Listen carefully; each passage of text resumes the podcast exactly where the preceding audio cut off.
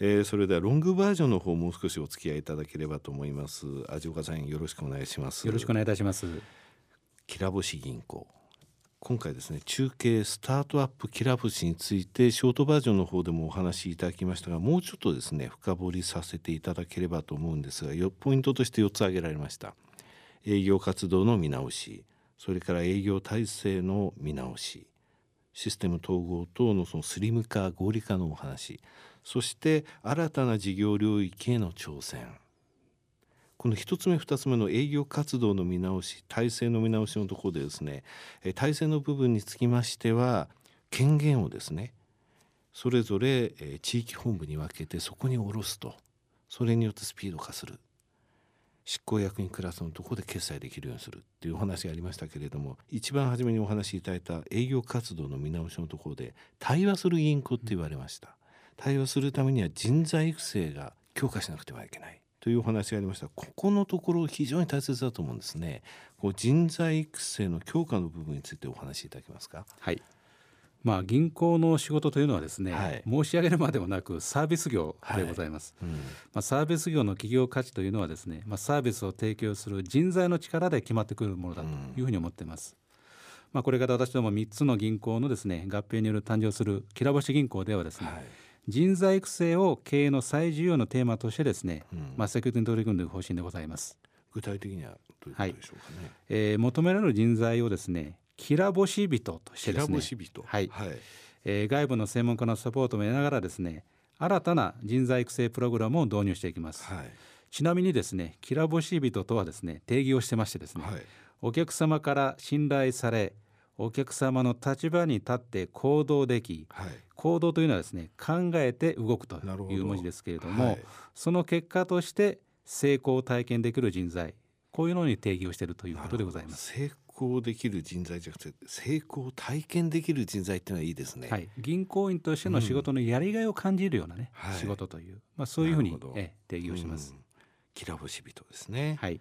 さてこのきらぼし人を作るためもうすでに取り組まれたことがあるということですが、はい。まあ、すでに合併に先行してですね、はい、ファーストペンギンプロジェクトというものをですね実施してきました。この名称を少し由来申し上げますとですね、うんはい、えー、ファーストペンギンというのはですね群れから魚を求めてですね、はい、最初の1羽として海に飛び込む勇敢なペンギンの逸話、まあ、これに由来しているということでございます。はい、はい、まあ、すなわち周りを巻き込んでですね、うん、まあ、自ら住んで変革に挑戦して課題解決できる人材、はい、こういう人材を育てる目的で実施しているということでございます、うん、最初の1話として飛び込むとその後たくさんその後ついてくるということですかね、はい、ただ1匹目には非常にその勇気っていうものがいるんだということですか。はい、はい。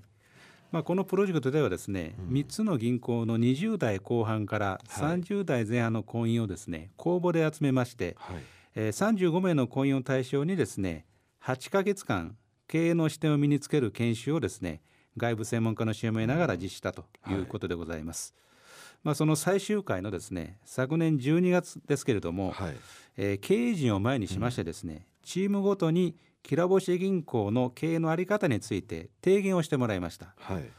まあ、提言の中にはですね、まあ、今回策定しました中期経営計画に取り入れられたものもございました。あそうなんですか、はい、具体的に、はい、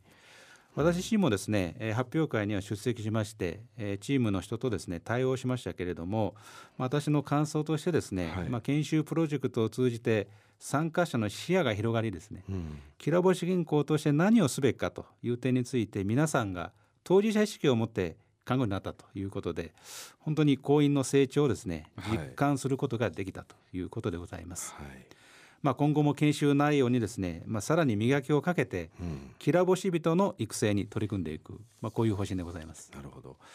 先ほどの中期経営計画の中の営業活動の見直しでファーストコールを取るんだと。これ KPI だと